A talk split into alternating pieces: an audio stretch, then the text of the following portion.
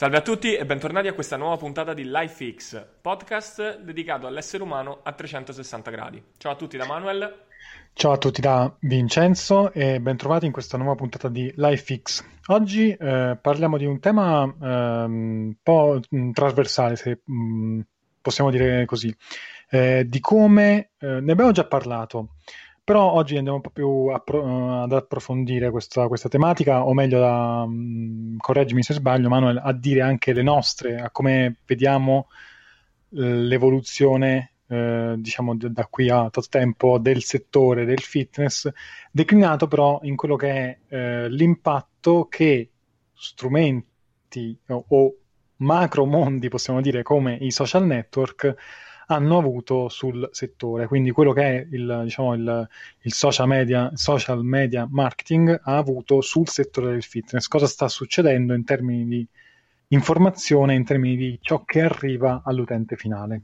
Allora, io sfrutto subito un gancio che tu mi hai, eh, mi hai fornito più o meno involontariamente, no? con quelle formule che si usano quando si registra, quando si fanno interazioni programmate come un podcast, quando dici correggimi se sbaglio, normalmente nessuno, eh, cioè ti immagini se io mi mettessi lì a dire no, no, secondo me hai sbagliato.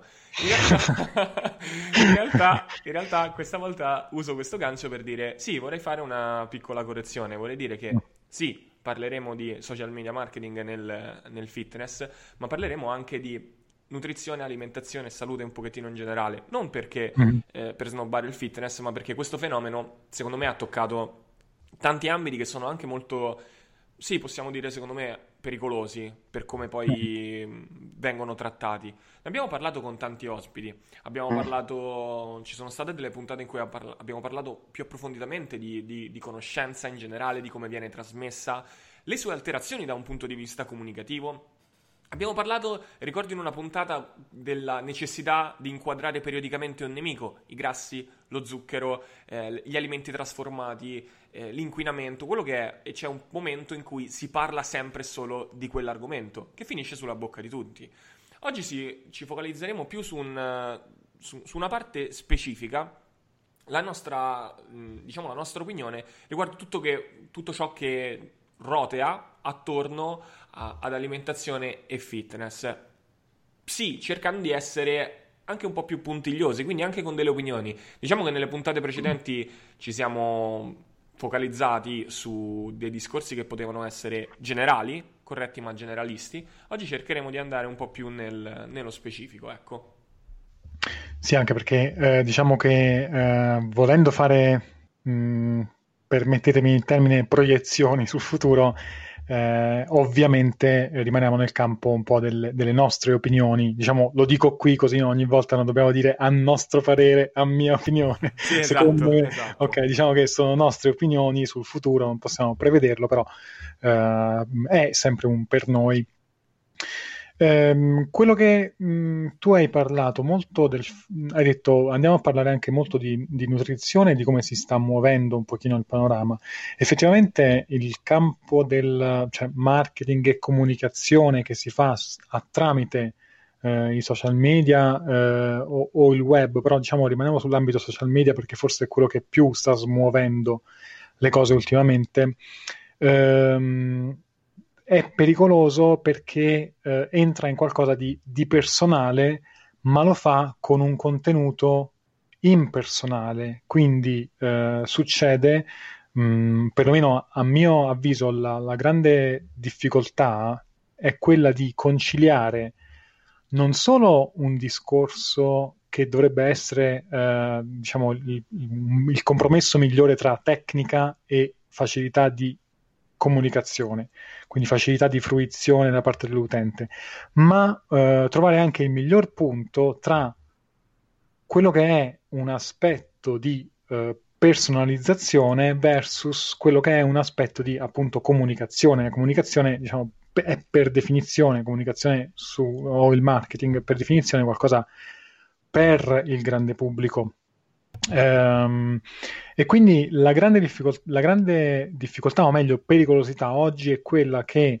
le varie realtà, le aziende, eh, i libri eh, vengono eh, costruite, vengono scritti o i corsi vengono fatti eh, con in mente magari l'andare a parlare a un grande pubblico senza pensare che il grande pubblico è fatto di tanti singoli che assorbono in maniera singola quel libro, quel corso, quei contenuti e quindi magari potrebbero pensare che quel contenuto fatto per la massa possa applicarsi a loro in maniera diretta. Cioè, per fare una sintesi di tutto quello che ho detto finora, per me la grande pericolosità è che non è colpa solo de- del fruitore che magari dovrebbe chiedersi, vabbè, forse sto ascoltando, sto leggendo una cosa che è fatta per molti, non posso applicarla a me stesso, ma è anche, passatemi il termine, colpa del comunicatore, diciamo così, che non mette appunto i paletti, non dice occhio che questa cosa è un contenuto generalista per i più, per eh, la maggior parte, e dovresti applicarlo a te con le dovute modifiche, precauzioni, eccetera, eccetera.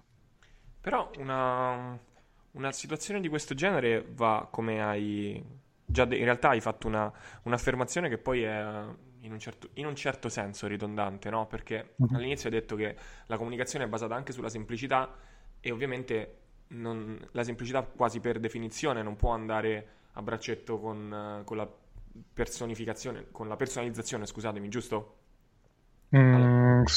Sì, eh, diciamo che anche a livello comunicativo ho dovuto semplificare questo messaggio. Esatto, esattamente, proprio per questo, proprio per questo ci, ci tenevo a, a, precisarla questa cosa.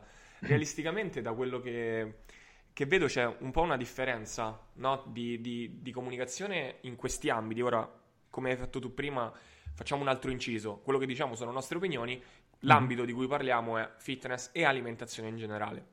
Mm-hmm. In quest'ambito quindi c'è una, secondo me, una forte differenza tra chi si era affermato prima ante litteram di questo boom della comunicazione social, che si può permettere in qualche modo di essere più complesso. Perché quando hai un seguito di, non so, 100.000 persone, diciamo, ci saranno sicuramente anche 10.000, un 10%, che ha un interesse ad ascoltare dei contenuti più approfonditi, ok? Più personalizzati, più tecnici.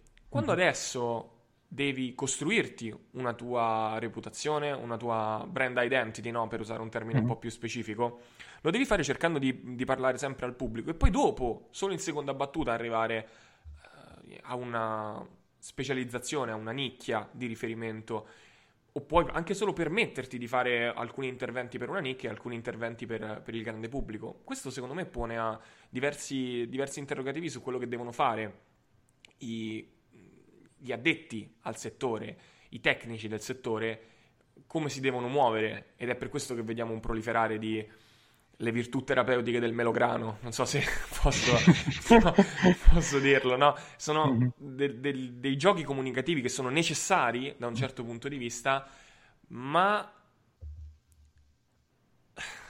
sto cercando di essere vuoi che continui io?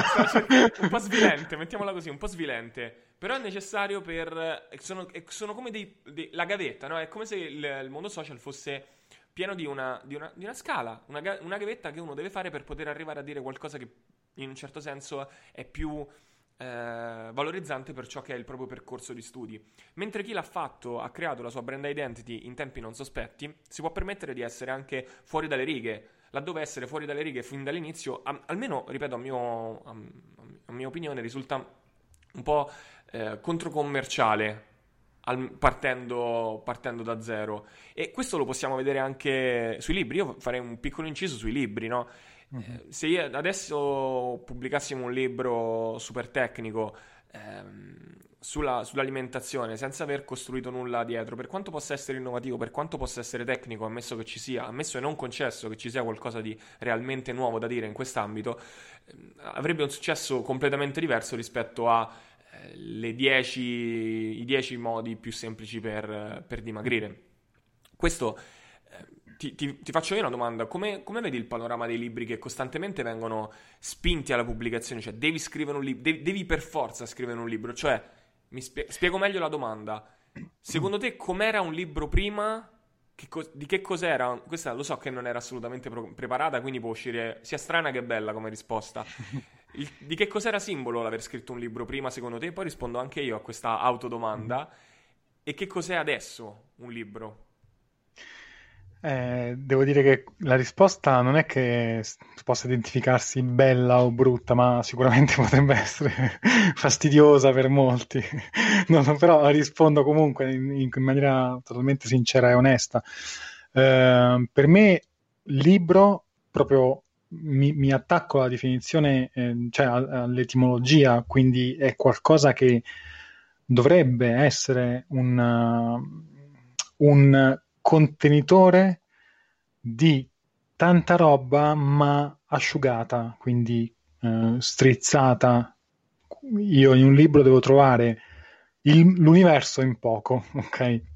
In, in poco spazio eh, che poi ovviamente mi deve aprire la mente per andare a fare un mio percorso. Io leggo il libro di, di Sapolsky, okay. perché le zeppe non viene l'ulcera, e non penso di, di essere con quel libro l'esperto eh, totale sullo stress. Dico, quello è il condensato di 40 anni di suoi studi neurologici sui babbuini de- dell'Africa centrale, non mi ricordo qualcosa del genere, e mi dice come lo stress funziona. Da lì io poi prendo le varie diramazioni e ci, ci studio sopra. Quindi quello è per me il concetto di libro.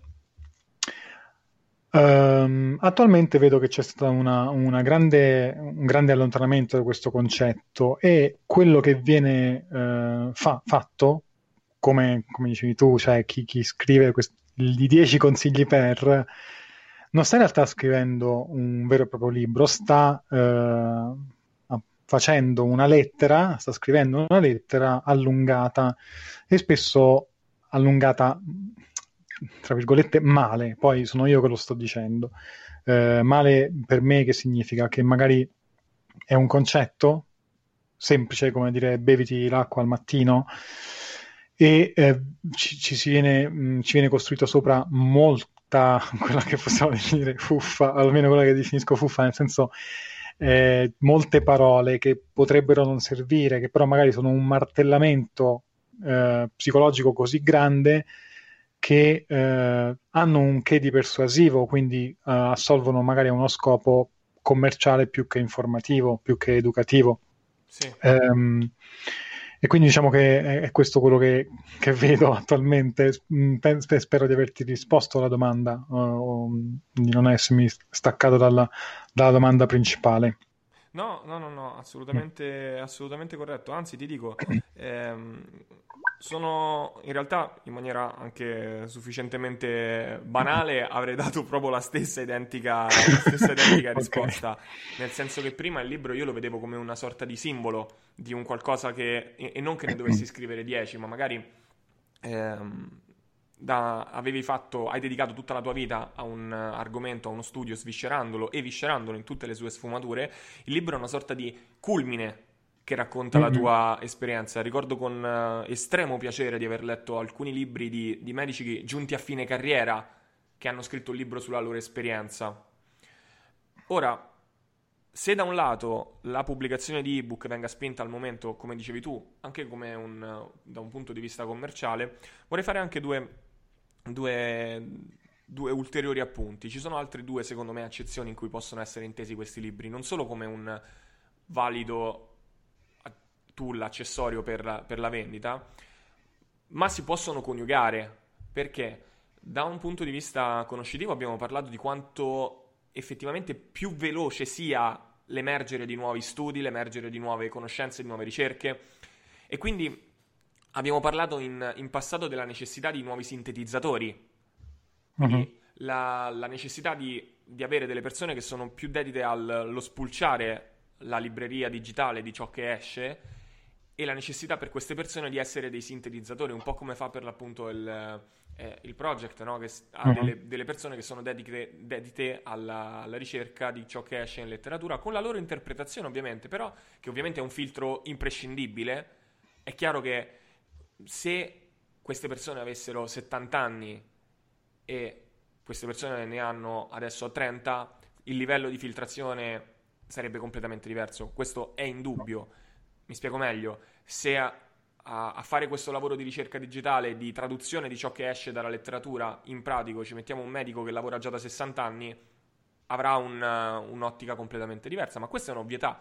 Il punto è che è tutto talmente tanto recente che non abbiamo persone che hanno sia un'esperienza clinica vastissima, o ce ne sono poche, mettiamo così, ce ne sono poche di persone che hanno un'esperienza clinica vastissima di più di 30 anni che si dedicano anche a, ad aver, mm-hmm. a, a, a sintetizzare, approfondire tutto quello che è la parte di ricerca emergente perché è giusto così, in un certo senso, se sei un clinico da 30 anni avrai moltissimo tempo occupato dalla parte clinica, di pratica, di lavoro, non avrai altre 8 ore al giorno per leggerti tutto ciò che esce. E quindi c'è la necessità di questi nuovi, giovani ehm, sintetizzatori, quindi i libri che vengono pubblicati adesso non sono più anche solo un, un risultato di qualcosa che è stato già pubblicato, ma possono anche essere il risultato di idee nate dalla sintesi di qualcosa che esce a una velocità estrema. Um, un'ulteriore aggiunta a questo può essere anche una rielaborazione di un'idea e un canale per pubblicarla. Mi viene in mente a ciò che avete fatto voi, no? Con mm-hmm. Outside. Mm-hmm. Eh, il libro è stato, n- non ha avuto la pretesa di essere, se, se non, se, in qui veramente se sbaglio mm-hmm. a, a, presentare quello che ho capito di voi da esterno, mm-hmm. eh, correggimi, ma eh, i libri che avete propugnato voi sono la, l'interpretazione sia di una variabilità pratica della vostra esperienza, uh-huh. sia di alcune intuizioni, con non la pretesa di essere la, l'ascesa al nuovo Nobel, ma una reimpre- re- reinterpretazione pratica. Non era, un, non era, un, insulto, veramente. No, no, no, anzi, no, è vero, è, è, quello, è proprio...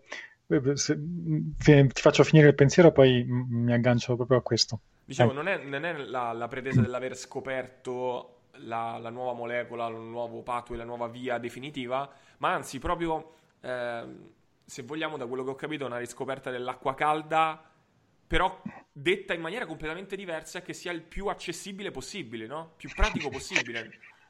Sì, ma infatti ora mi, come dire, faccio una sorta di auto, autocritica, auto-ironia sul, su quella che è Outside e per me Outside è sempre stata cioè è, diciamo, fondamentalmente è il, eh, la spiegazione scientifica del consiglio della nonna, praticamente.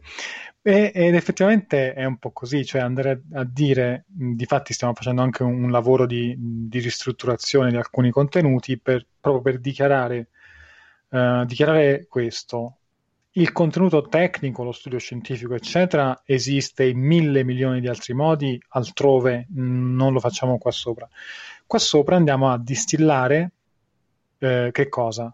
Quei contenuti tecnici filtrati, come hai detto tu prima usando questa parola secondo me eh, splendida, filtrati da cosa? Dall'esperienza di professionisti che lavorano sul campo che a un certo punto, dopo un tot di tempo, dicono ok, questo programma, questo percorso, questo protocollo è ciò che io nel mio lavoro, quando mi siedo alla scrivania, faccio con i miei clienti, con i miei pazienti, con i miei utenti, come vogliamo chiamarli, cioè eh, metto per iscritto un processo m- mentale che, ognuno, che ogni professionista fa nella sua professione. Ad esempio, se io chiedessi a te, Manuel, tu quando arriva la persona davanti a te, tu probabilmente pur se non l'hai mai formalizzato, diciamo così, magari lo, lo, lo, lo stai facendo, lo farai, però se non, mh, se non, l'hai mai fatto, diciamo tu come professionista X, ok, ehm, hai in testa un certo processo mentale che segui, farai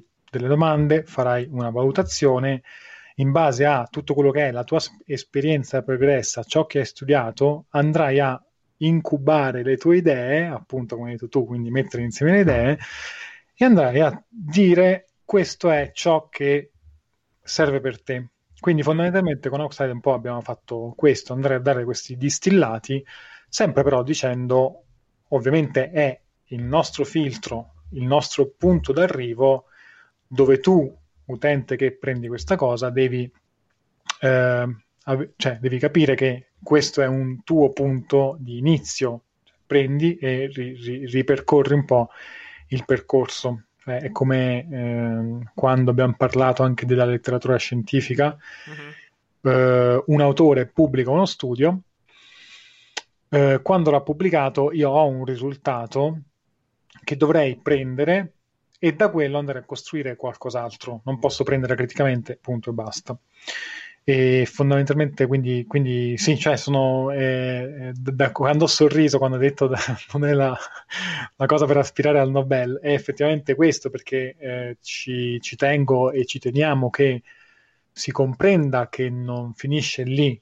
E assolutamente non finisce co- con noi, non, finisce, non, non finirà mai con, con, nessuno fondamentalmente, un percorso di, di crescita personale e apprendimento secondo me non finisce al di fuori di se stessi, ma è sempre qualcosa che uno si costruisce anche un po', eh, diciamo, su se stesso. C'è un apprendimento, io lo posso fare nella misura in cui poi il materiale di apprendimento da cui ho attinto riesco a farlo mio e riesco a rifletterci sopra in maniera in maniera eh, sensata, diciamo così, con gli strumenti che mi sono stati forniti. Ok, ok. Um, stavo riflettendo sul, su mm-hmm. quello che c'è di, di, di, collegamento con quello che, che oltretutto a, a abbiamo detto fino, fino ad ora. Um, in, in, questo mi sento, me, mentre parlavi, mi sento di aver fatto anche una, un, un, eccesso di riduzionismo, perché da, da un punto di vista poi commerciale. Non è detto che mm. quello che venga venduto come commerciale seguendo le norme di ciò che va adesso poi debba necessariamente essere anche privo di, ehm, di contenuti realmente validi. Questo sono molto... Ehm, cioè, non volevo che venisse, venisse che venga fraintesa no? questa cosa. Che... No, ti posso fare, posso fare una nota su questo. Infatti, me, me lo volevo fare prima, poi mi sono dimenticato. Se posso inserire una parentesi? Sì, certo. Eh, mi era venuto in mente un libro. Quando tu hai parlato eh, ora di libri, sono i dieci consigli per. Mi era venuto in mente un libro che era sulla sessualità, sulla libido, eccetera. Ehm, che eh, in un certo momento stavo cercando, appunto perché in, in Outside stavamo facendo qualcosa al riguardo, cioè in, anche l'importanza, de, de, perché è importante, anche, è importante tutto, no? nel, nel, per la propria salute.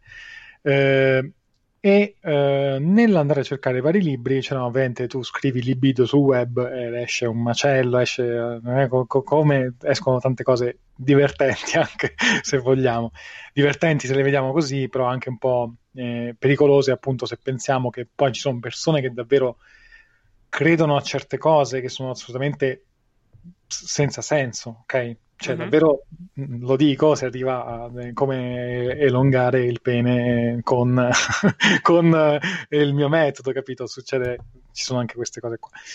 Um, c'era un libro invece che comprai perché ho detto, vabbè, mh, mm, fa, fammi vedere, devo capire un po' di, di che cosa sto, stiamo parlando. E si chiama, cioè il titolo è uh, Sex Worth Making, che significa sesso che è, è, è, bello fare, diciamo, worth, vabbè, è, è, degno fare, ok? Che è molto, cioè, forte come, come, come, titolo. Poi il sottotitolo è ancora più forte, cioè Extraordinary Sex, bla bla bla, insomma, qualcosa di molto forte. Uno diceva una commercialata. Poi però il libro all'interno era di un tecnicismo, di una, di una profondità eccezionale, cioè era scritto infatti da un sessuologo eh, con esperienza di diversi anni, come dicevi tu, un medico di, eh, di, di, di 60-65 anni, non perché l'età sia importante di persona, ma perché presuppone che abbia, ci sia una certa esperienza.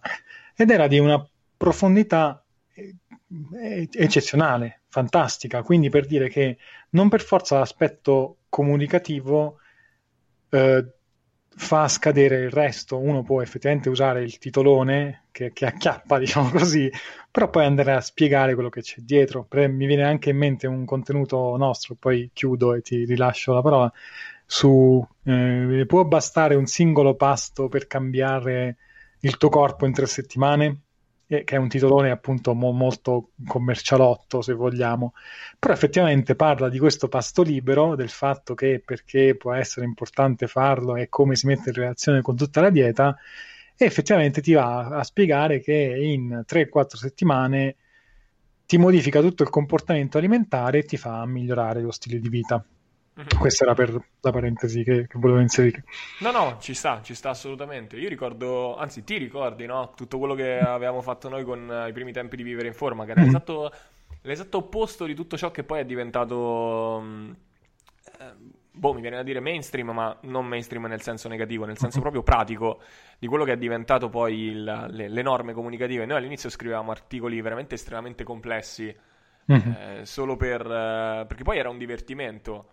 E ricordo che all'epoca ci fu anche un, uh, un discreto boom, arrivavamo a un mm-hmm. boh, 100.000, 110.000 visitatori mese che senza fare SEO, senza fare mm-hmm. accorgimenti, keyword e cose varie, al momento sembra un, un altro... Erano altri tempi, no? È una, la, prima era di, la seconda era di internet, per, sì. per utilizzare il, i termini del Signore degli Anelli.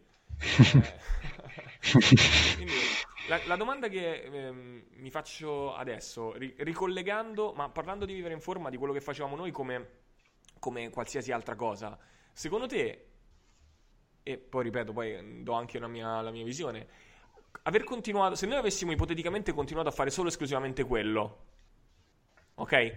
Senza mm-hmm. gli stop, senza, senza, tutto quello che c'è stato in mezzo, avessimo con, con, continuato a scrivere solo articoli di quel genere, quindi una sorta di review, mettiamola così, uh-huh. eh, tecnico-pratiche di quello che usciva in, in, letteratura, cercando poi di spiegarle nella maniera più semplice possibile. Ad oggi, secondo te, come sarebbero andate le cose? Eh, bella domanda. Forse, forse sarebbe appunto rimasto una, un qualcosa di, di nicchia, cioè quindi sarebbe un po', diciamo, non dico scemato, perché poi un progetto bene o male, almeno che non lo, lo, lo distruggi, va, va, sempre in crescita o comunque si mantiene bene o male perché eh, matematicamente la popolazione cresce, la popolazione web cresce e bene o male si va verso, verso l'alto o comunque costante. Forse sarebbe uscito un sintetizzatore di vivere in forma. Ah, Quindi uh, che avrebbe aperto un nuovo, per così dire, un nuovo mercato, cioè una nuova, avrebbe risposto a nuove esigenze sulla base del fatto che utenti di vivere in forma avrebbero, um, sarebbero detti mm, vorremmo questi contenuti un po' più come pillole e poteva essere fatto poi lì penso che sono scelte anche eh, de- della realtà o l- uno le fa tutte sotto una stessa cupola oppure dice ok no non lo facciamo lo farà qualcun altro. Penso forse ecco penso che forse potrebbe essere andata in questo modo. Sì che poi è quello che, che que- poi è, quello che è successo in, in, vari altri contenitori che erano partiti dall'essere iper approfonditi per poi, per, poi, semplificarsi. Sono, sono d'accordo con una piccola riserva. Non so se avremmo toccato la cosiddetta massa, massa critica prima che questo accada, perché avrebbe potuto par- paradossalmente diventare anche la nicchia del complesso, no? Come adesso ce ne sono alcune piccole nicchie del complesso, certo quelle internazionali sono un po' più semplici perché è chiaro che se ti rivolgi a un'utenza inglese ti puoi permettere di fare dei contenuti e quasi sempre troverai una tua audience, ovviamente, per, anche per una mera questione, questione eh, statistica. Quindi no, penso che, penso che effettivamente sul, um, sul discorso sia, sia, siamo, abbastanza, siamo abbastanza lineari. Mi, mm-hmm. mi, incuriosisce un sacco questo, eh, questo, approfondimento sui libri perché ancora non riesco a vedere, non riesco ad avere una posizione su cosa sia giusto e cosa sia sbagliato. Eh, faccio, faccio un esempio pratico. Io sto preparando quello che mi fa, mi fa, ancora strano, per esempio, dire sto scrivendo un libro, no? Perché io ho questa visione un po' ehm, mitologica del, del, medico che arriva a fine carriera e pubblica il libro. ok. Cioè, dire sto scrivendo un libro mi fa un sacco strano ancora. Eh, però sto provando a farlo con, rispettando quei canoni che abbiamo, che abbiamo detto prima. Cioè, io mm. ho un'esperienza clinica che, grazie al cielo, è andata bene, nel senso che ho avuto moltissimi pazienti, ho avuto moltissime casistiche diverse.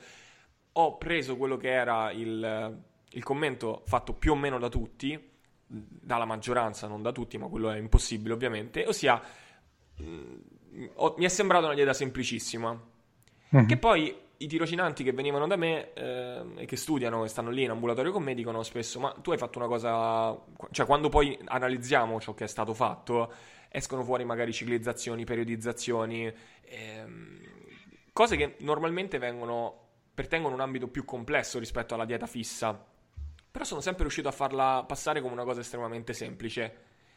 In questo sto cercando di trasmettere questa cosa, cioè io fino adesso sono stato bravo, secondo i miei pazienti, a far sembrare le alimentazioni semplici, anche quando facevamo cose estremamente complesse. E quindi voglio trasmettere questo, come applicare protocolli complessi in maniera estremamente semplice. Spero di, di riuscirci rispettando quello che è la, la, visione che abbiamo espresso fino adesso, quindi la, la, mm.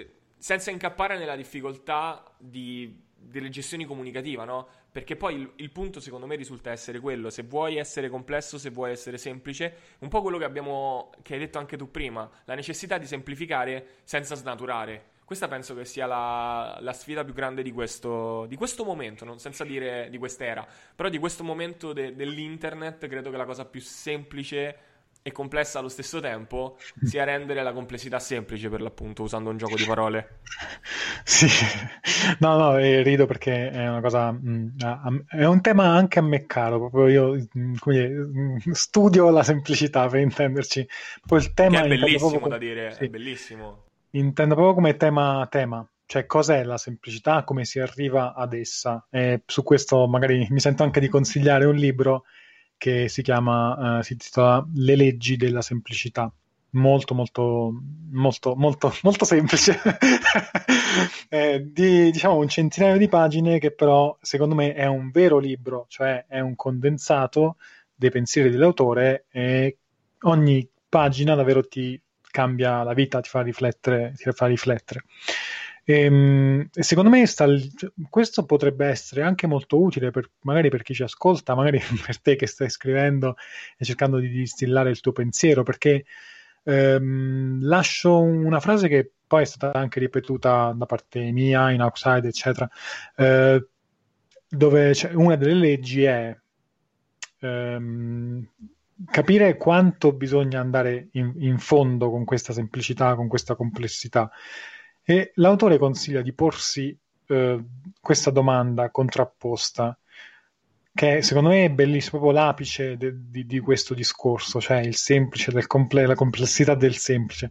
Dice quanto posso rendere una cosa semplice versus quanto è necessario che sia complessa, che è una cosa che molte volte non ci si chiede, magari uno va sempre a semplificare, semplificare, semplificare, semplificare, finché non, non perde qualcosa. Io mi ricordo, cioè, appunto, sul, sul libro diciamo, di riferimento di Outside c'è questo esempio della nave.